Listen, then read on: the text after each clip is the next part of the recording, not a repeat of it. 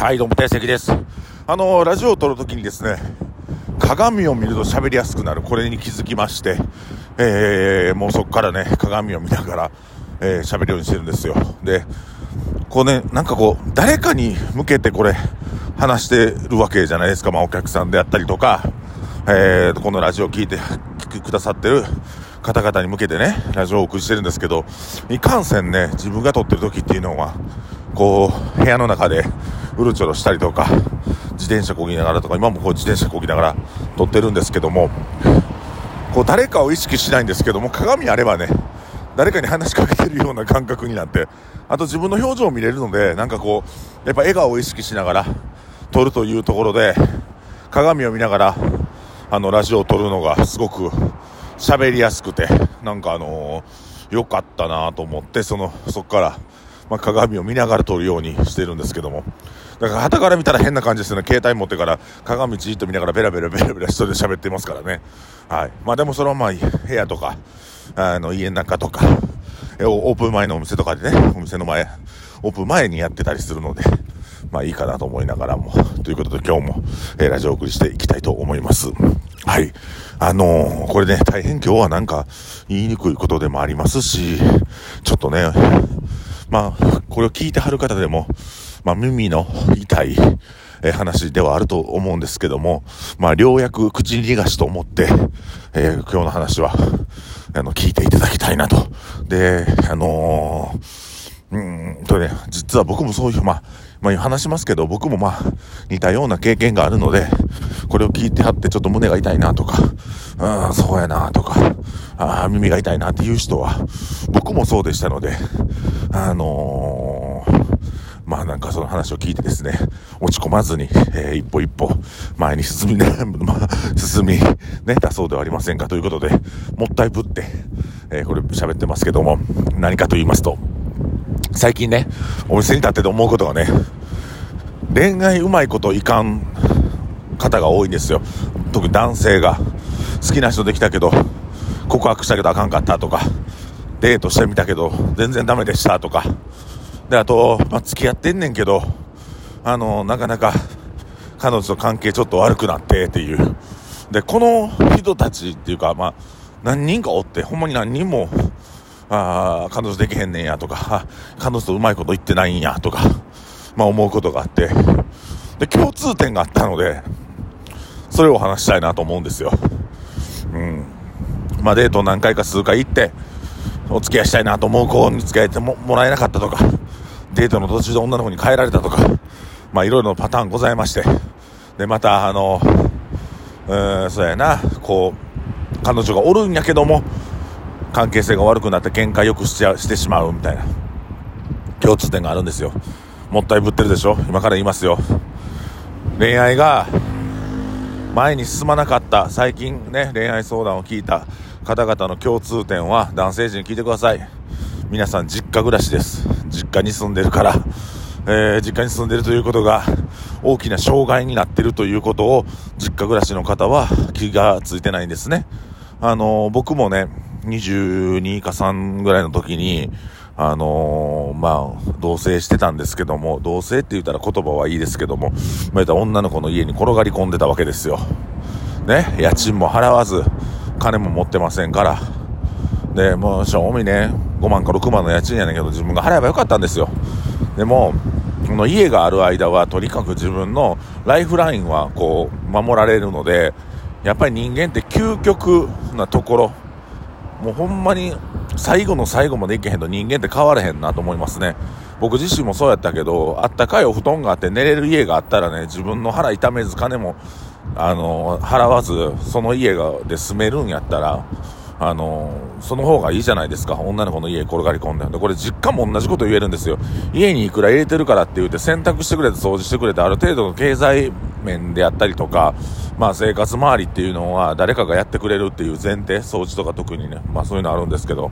うん、まあそれが結構でかいなと思うんですよ。で、女の子っていうのは、20代はね、刺激的なやつとか、イケメンとか言うんですけど、実際30代に近づいてくると、女性は何を言うかと申しますと、やっぱり経済力っていうのを男性を見るときに重視するような傾向があります。あの、まあ、何よりもやっぱ結婚を意識するからだと思うんですけども結婚を意識していくと、あのー、そうそういうちょっと経済面っていうのはシビアに見られてくるんですよね。でその中で、えー、シビアに見ていく中で、あのー、大事なんていうのはやっぱりね家どこに住んでるかとかまあ、着てるもので経済面が見えたりとか普段ご飯行ってる場所によってもその男性の、まあ、経済的な部分が見えるじゃないですか。でやっぱり家って言家って答えた場合もやっぱ実家って答えた場合ってやっぱあの女の子がしたらあ家借りられへんねやみたいな。大体の女の子は一人暮らししてますからうん。だから実家からか実家に住んでるっていう女の子もまいますけどまあ、珍しいっちゃ珍しいでお互い実家同士やったらいいんですよ。お互い実家同士やったらいいんですけどやっぱりうんデート2回ぐらい行ってあの家どこですかってどこどこですあのじゃあ実家なんですけどとか親と住んでてってなったら女の子がしたらこの人あの家も出られへんねやっていう風に判断されますよね。やっぱ30代に近づいている女性っていうのは本当に結婚意識してるので経済面っていうのも恋愛の一つの要素である、そこに好きになるっていう要素でもあるので、まあ、こっから逃げたらあかんなと思うんですよ。あの、なんか言い訳するの簡単なんですよ。いや、でも、もう支払いがあるからとか、欲しいもんあるからとか、実家の方が楽やない。それが結局女の子を遠ざけてるっていうことに、あの、気づかないとダメなんじゃないでしょうかね。はい。あのー、もう僕もほんまに若い時っていうのはそうやって、ね、女性、女の子の方が成熟するのが早いので、あのー、しっかりした女の子に、まあ、養ってもらうじゃないけど、ある程度ご飯食べさせてもらったりしてる時期はありましたよ。うん。でもそれって、その時って気づかないんですよね。そのだらしないことをしてること。っていうか、相手のね、生活に依存していくっていうところに、な、まあ、何のこう、なんていうかな、いくらその彼女が怒ってたとしても、まあ、なんか話半分で聞いてたんですよね、やっぱりその当時は。危機感がないから。でも実際振られたらもう家出ていかなあかんから、あの、家を出なければいけない環境って、そっからもうなんやかんや準備するんじゃなくて、もうその女の子と一緒にほんまに好きやったら、あの、家とかじゃなくて、ほんまに恋愛感情を抱いてるのであれば、あの、自分が借りてあげることが、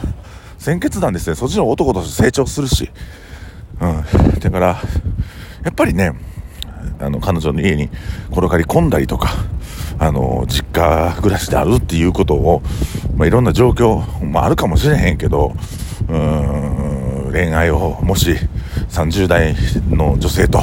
えー、しっかりけんけ結婚を前提にお付き合いしたいのであれば、やっぱり実家暮らしから抜け出す、えそして経済面でも自分は豊かであるということを無理してでもええから、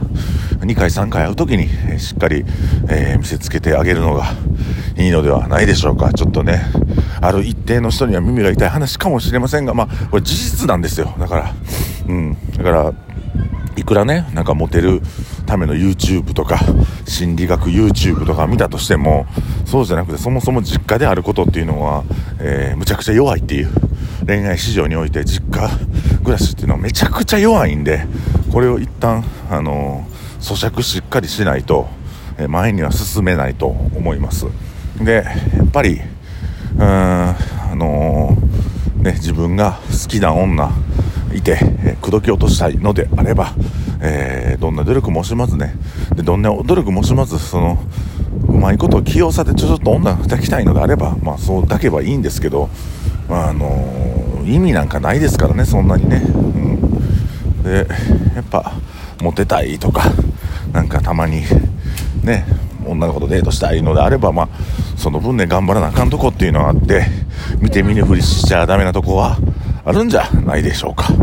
うん、ということで、えー、定世紀が、えー、シビアで、そして、えー、大変、え耳の痛い話をさせていただきましたけども、まあ、あの僕もね、偉そうなこと言うてますけど、1000万家住んでますよ、40万のおっさんにしては。うん、ね、もう9畳と4畳ちょっとのロフトみたいななんかもう若い子が住むような家に住んでるんですけどそれでもやっぱり僕の前は店舗があるのであこの人ってお店をやってはる方なんだなっていう風にまあまあ、認知されやすいんですけどもやっぱりこう実家暮らしっていうのは、えー、男性にとってはかなりマイナスかなりかなりめちゃくちゃマイナスだと思います。でやっぱりこう、よっぽど魅力的で面白い人やったらそれは、うん、実家暮らしやけどもまああの恋愛対象として見てもらえるかもしれませんがそれやったらいいですね。さっさと、えー、もう大体家なんか50万ぐらいだったら借りれるじゃないですか。50万って大金ですけどあのちょっと50万貯めて服買わんと飲みに行かんと、えー、その50万貯めて実家暮らしから抜け出すのが僕は、恋愛を始めるために、えー、すること。なのではないかなと思います、えー、自転車をこぎながらお話しさせてもらいましたけども皆さんどうでしたでしょうか、えー、本当に今日の配信で何か気づきがあればいいなと思うんですけども、まあ、恋愛ね今後したいのであればなんかいろんなことハックしたりとか器用にやったりとか心理学を学んだりとかそんなことよりも経済的に自分は豊かであるっていうことを豊かであるっていうことで女の子を安心させてあげるっていうのがいいんじゃないでしょうか。ということで、定石が今日もお送りしました。えー、天国10年期間中ですので、ぜひ皆さん天国で乾杯しましょう。僕も遅い時間ね、毎日ちょっと天国に寄るようにしてます。営業終わりね、隕石営業終わりに僕は寄るようにしてますので、ぜひ遅い時間まで、えー、飲んでる方いらっしゃいましたら、えー、乾杯できればなと思います。ということで、定石をお送りしました。ありがとうございます。